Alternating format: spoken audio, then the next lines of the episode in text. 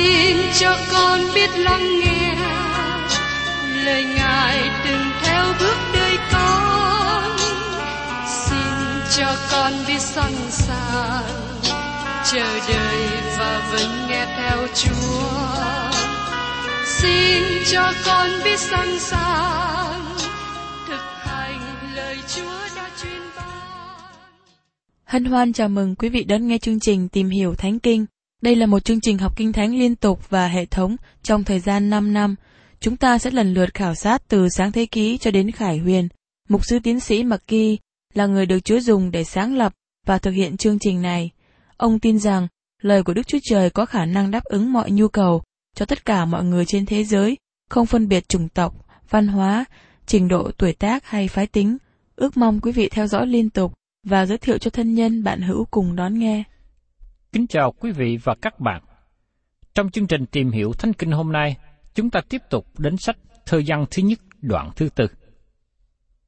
Chúng ta đến một phân đoạn rất khó khăn trong Thư văn thứ nhất đoạn 4 này. Một trong những lý do về sự khó khăn này là chúng ta đề cập về thế giới thần linh mà không ai trong chúng ta biết nhiều.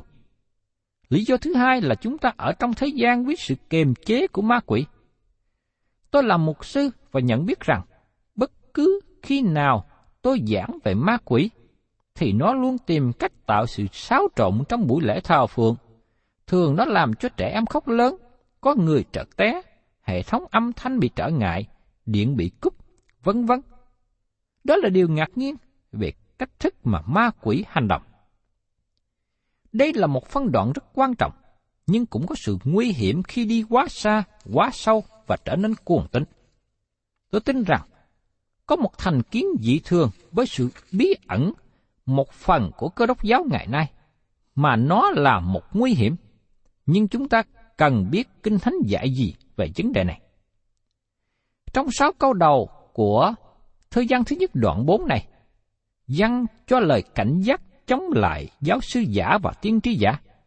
Văn cũng ban cho chúng ta lời cảnh giác này và nói về sự kiện chúng ta được ban cho Đức Thánh Linh của Đức Chúa Trời và chúng ta được sức giàu để hiểu những điều của Đức Chúa Trời. Mời quý vị cùng xem ở trong thời gian thứ nhất, đoạn 4 câu 1. Hỏi kẻ rất yêu dấu, chớ tin cậy mọi thần, nhưng hãy thử cho biết các thần có phải đến bởi Đức Chúa Trời chăng? Vì có nhiều tiên tri giả đã hiện ra trong thiên hạ. Tại đây, chúng ta đang đề cập về thế giới thần linh và Kinh Thánh nói nhiều về điều này. Thí dụ, chúng ta đọc ở trong sách Thi Thiên đoạn 104 câu 4. Ngài dùng gió làm sứ Ngài, ngọn lửa làm tôi tới Ngài. Và lời này được trích dẫn ở trong Hebrew đoạn 1 câu 7. Nói về thiên sứ, Ngài phán rằng, Đức Chúa Trời làm cho thiên sứ Ngài như gió, và tôi tới Ngài như ngọn lửa. Và tiếp đến trong Hebrew đoạn 1 câu 14. Các thiên sứ há chẳng phải đều là thần hầu việc Đức Chúa Trời đã được sai xuống để giúp việc những người sẽ hưởng cơ nghiệp cứu rỗi hay sao? Thưa các bạn, tôi chưa hề thấy một thiên sứ nào, và tôi chưa hề có một thiên sứ nào đến thăm viếng. Riêng cá nhân tôi nghĩ rằng, thiên sứ không có thực hiện những công tác liên hệ đến hội thánh. Tôi tin rằng từ khi chúng ta được sự ngự trị của Đức Thánh Linh, chúng ta không cần đến sự hỗ trợ của thiên sứ. Tôi thà có Đức Thánh Linh hơn là có thiên sứ là loài thọ tạo của Đức Chúa Trời giúp đỡ tôi. Tôi nghĩ rằng chúng ta cần nhấn mạnh đến công tác của Đức Thánh Linh trong lòng, trong đời sống của chúng ta hiện nay. Không những chỉ có thiên sứ tốt phụng sự Đức Chúa Trời, nhưng cũng có thiên sứ xa ngã nữa. Trong Kinh Thánh cũng gọi là các thần. Mà xin chú ý rằng, chữ thần này viết theo chữ thường. Trong các sách tinh lành nói nhiều về sự kiện này trong thời của Chúa Giêsu, có nhiều thần không thanh sạch. Đó chính là ma quỷ. Chúng ta gọi như thế vì đây là từ ngữ mà Kinh Thánh dùng. Chúng ta là cơ đốc nhân, được cảnh giác rằng hãy mang lấy mọi khí giới của Đức Chúa Trời để tham gia vào chiến trận mà nó vượt ra ngoài khả năng của chúng ta. Đây là một chiến trận thuộc linh. Phaolô viết ở trong Ephesos đoạn 6, câu 12. Vì chúng ta đánh trận chẳng phải cùng thịt và quyết, bèn là cùng chủ quyền, cùng thế lực, cùng vua chúa của thế gian mờ tối này, cùng các thần dữ ở các miền trên trời vậy. Qua câu này, cho chúng ta biết rằng ma quỷ có một tổ chức rất tốt. Trong quân đội của ma quỷ, phía trên có tướng chỉ huy, kế đến là cấp sĩ quan, cấp tá, cấp quý, phía dưới là cấp hạ sĩ quan và binh sĩ. Tôi nghĩ rằng Đức Chúa Trời có các thiên sứ của Ngài cũng được tổ chức rất tốt trong cùng phương cách này. Sứ đồ văn khuyên, hỏi kẻ rất yếu dấu, chớ tin cậy mọi thần, nhưng hãy thử cho biết các thần có phải đến bởi Đức Chúa Trời chăng? Ngày nay, chúng ta thấy hoạt động của ma quỷ rất mạnh mẽ và ở khắp mọi nơi. Có nhiều nơi, người ta thờ cúng ma quỷ. Cũng có các thầy tư tế phụng sự cho ma quỷ. Họ thờ ma lại quỷ, dân tế lễ, đốt nhang đèn vàng bạc, nhảy múa, vân vân. Có nơi người ta còn lập hội sa tăng và thờ phượng sa tăng một cách công khai. Có nơi ma quỷ hiện ra và nhập vào một người nào đó để truyền dạy những lời của nó. Và những lời truyền dạy này được viết lại phổ biến ra, có khi nó trở thành kinh sách của ma quỷ. Ngày nay chúng ta thấy hoạt động của sa tăng bại khắp nơi, nhất là nó xảy ra trong thời đại vật chất. Có nhiều nơi, nhiều phương tiện để ẩn núp và trá hình, làm cho người ta không dễ nhận dạng được chúng nó. Khi một người nào tin theo quyền lực siêu nhiên của ma quỷ của sa tăng, chúng ta thấy họ rơi xuống đến mức rất tệ. Nhưng rất tiếc là nhiều thanh niên trẻ hiện nay không nhận biết được. Bởi vì ai không biết kinh thánh sẽ bị ma quỷ làm cho mù mắt và mù lòng. Tại đây, sứ đồ dân đang nói với những con cái của Đức Chúa Trời.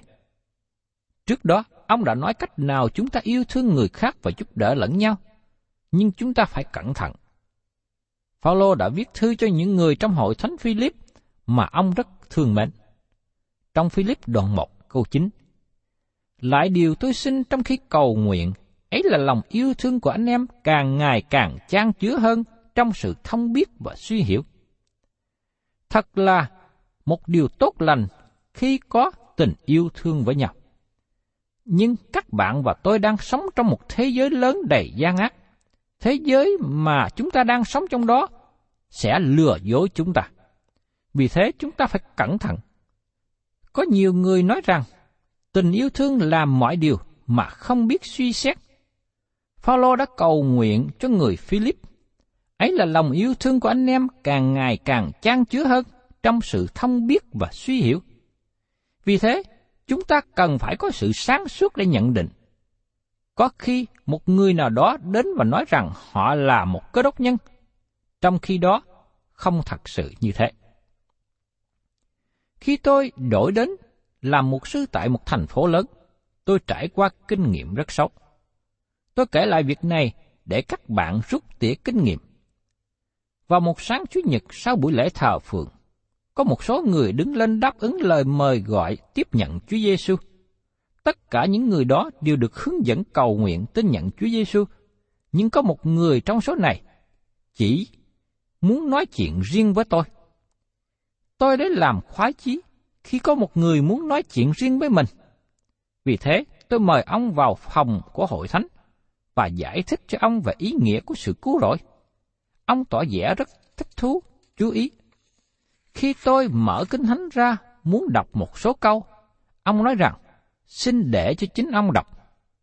Sau đó ông nói rằng ông muốn tiếp nhận Chúa Giêsu. Chúng tôi cùng quỳ gối xuống và cầu nguyện. Ông ta khóc tuôn nước mắt và xưng nhận đấng Christ. Khi chúng tôi đứng dậy, tôi sơ ý và hỏi ông, cuộc sống của ông hiện nay như thế nào? Ông nói, tôi rất ngại và nói ra điều này, nhưng vì vali đựng đồ của tôi bị giữ lại trong nhà trọ, họ không cho tôi lấy vali ra, bởi vì tôi không có tiền trả tiền mướn chỗ ngủ. Tôi rất làm ái ngại về điều này. Khi nghe thế, tôi hỏi ông ta, ông thiếu bao nhiêu tiền? Ông nói rằng, tôi chỉ thiếu 70.000 đồng, tương đương 7 đô la. Các bạn làm gì cho một người mới trở lại tiếp nhận Chúa Giêsu và bị kẹt, có thể mất vali đồ chỉ vì thiếu 70.000 đồng?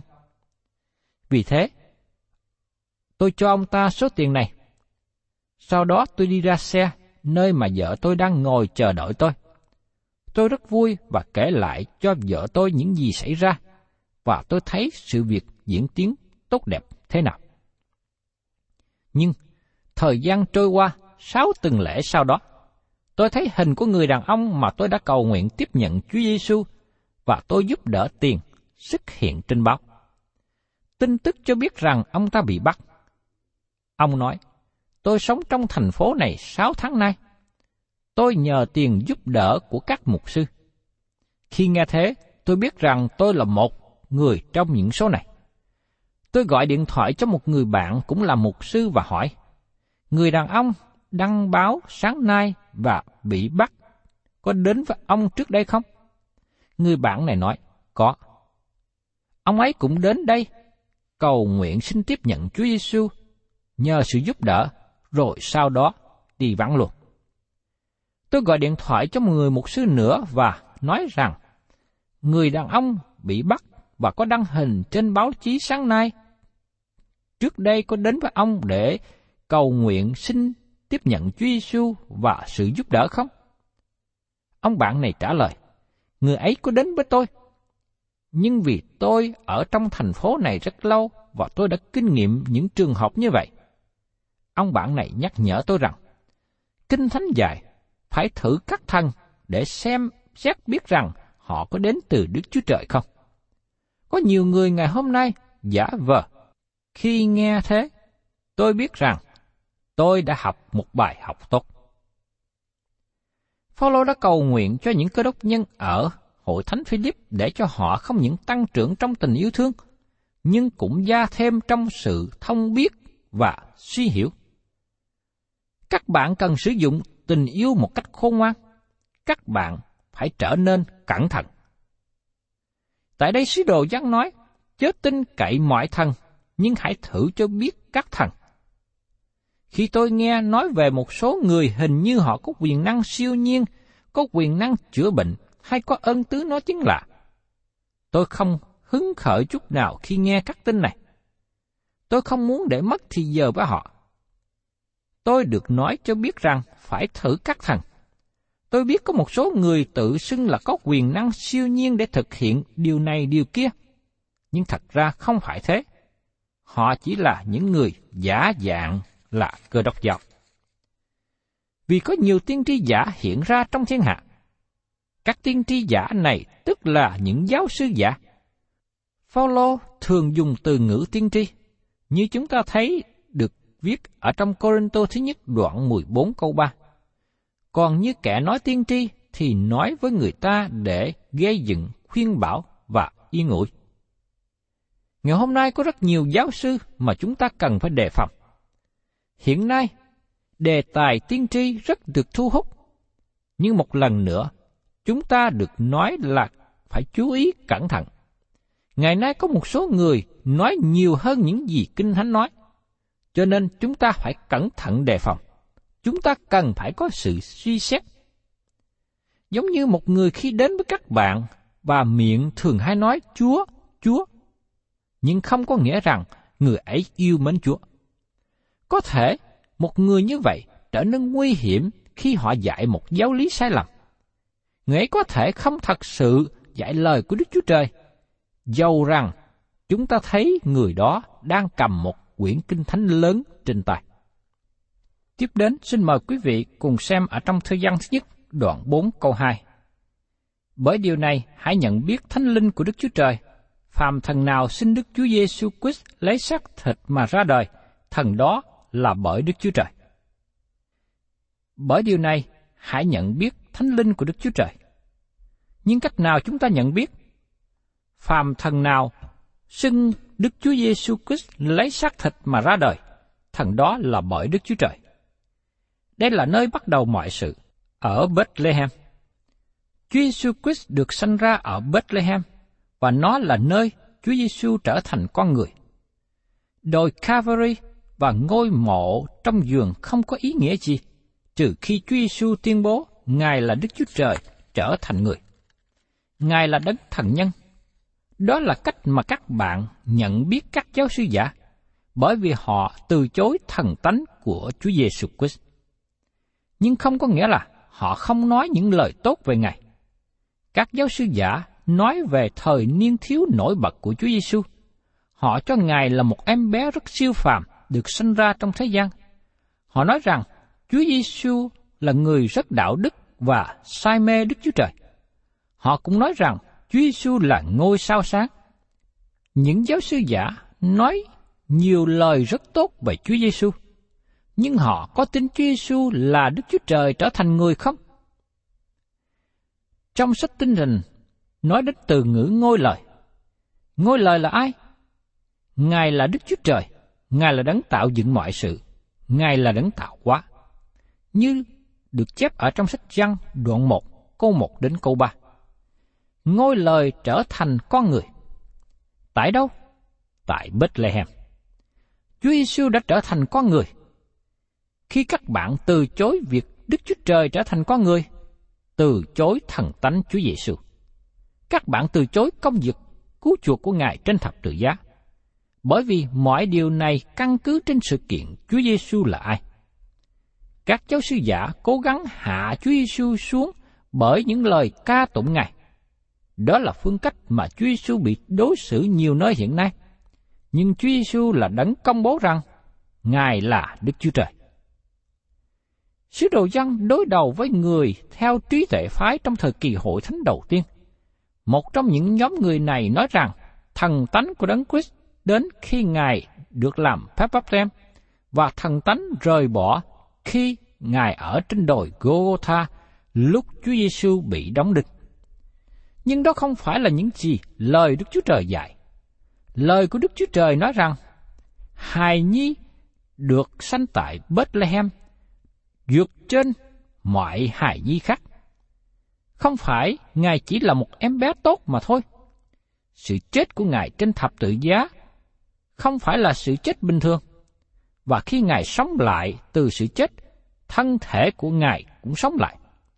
Trong sách Roma đoạn 4 có 25 nói rằng, Ngài đã bị nộp vì tội lỗi chúng ta và sống lại vì sự công bình của chúng ta. Và chúng ta cũng xem ở trong sách Esai đoạn 9 câu 6 nói rằng, vì có một con trẻ sanh ra chúng ta, tức là một con trai ban cho chúng ta, quyền cai trị sẽ nấy trên vai Ngài.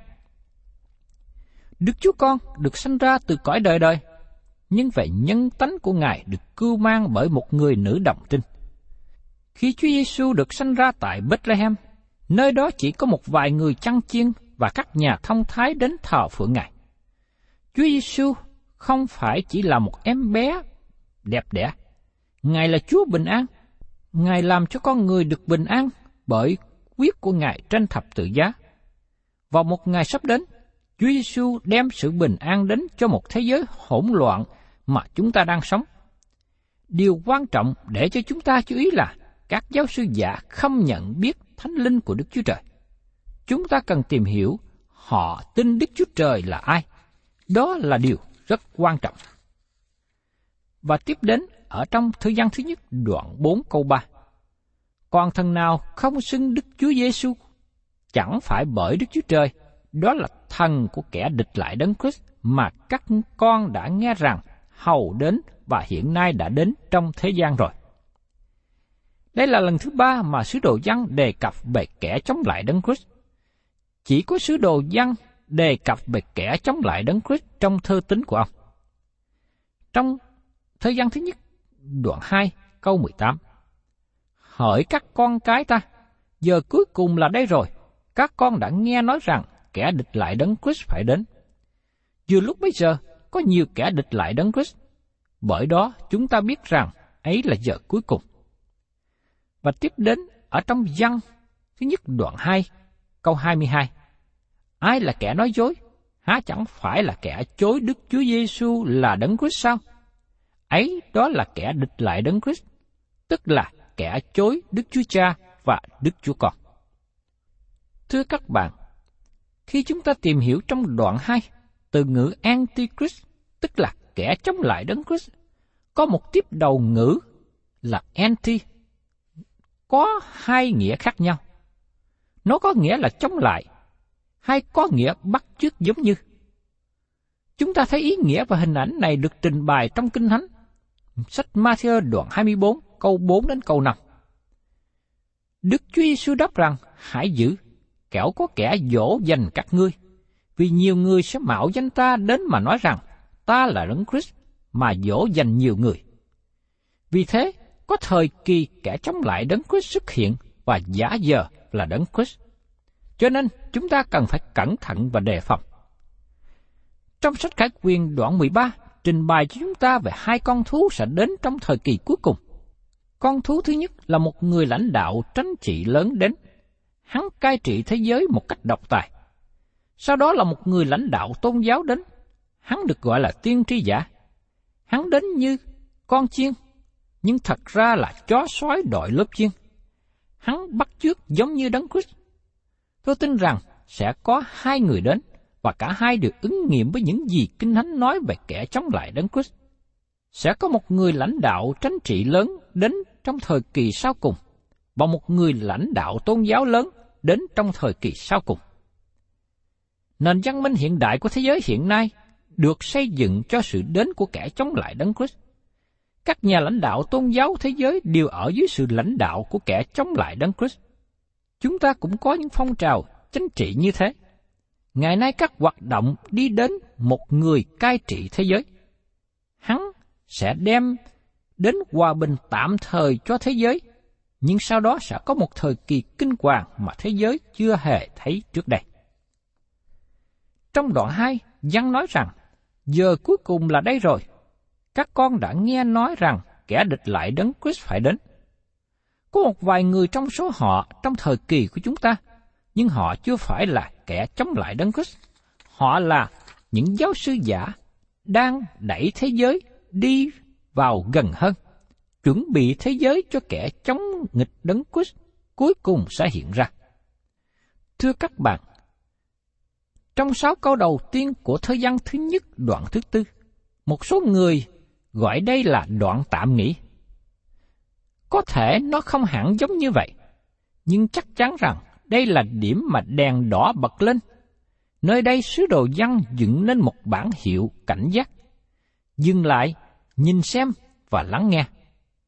Văn nói rằng chúng ta cần phải thực hành tình yêu thương trong sự thông biết và suy hiểu. Chúng ta yêu thương các anh em cơ đốc nhân khác, nhưng chúng ta cũng nên biết chắc rằng những người được gọi là cơ đốc nhân đó không phải là những giáo sư giả.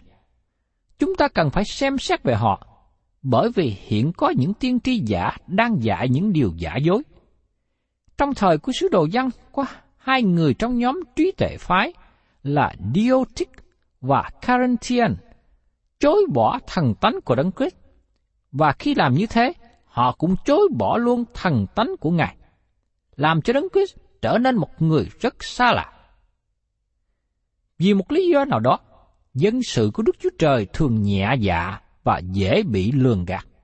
Vì thế có nhiều người trở thành nạn nhân. Cho nên sứ đồ văn để nhiều thì giờ nói cho chúng ta cần phải cảnh giác các giáo sư giả là những người chối bỏ Chúa Giêsu Christ trở thành con người. Xin các bạn đừng nói với tôi rằng sự giáng sanh của Chúa Giêsu Christ bởi nữ đồng trinh là không quan trọng.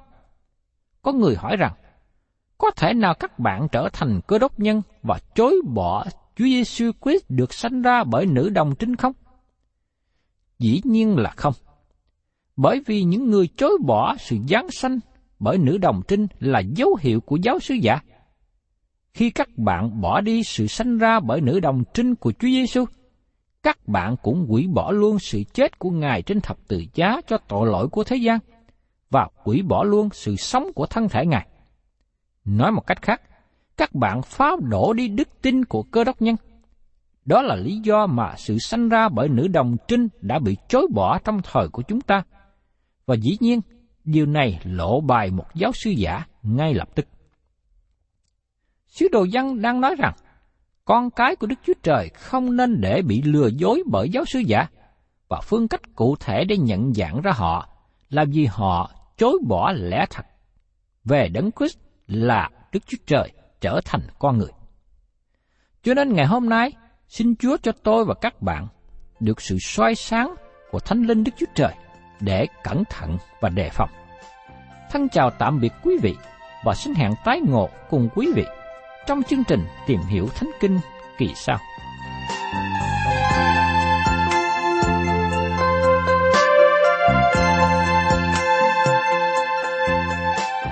Cảm ơn quý vị đã đón nghe chương trình Tìm hiểu Thánh Kinh. Nếu quý vị muốn có loạt bài này, xin liên lạc với chúng tôi theo địa chỉ sẽ được đọc vào cuối chương trình. Kính chào quý thính giả.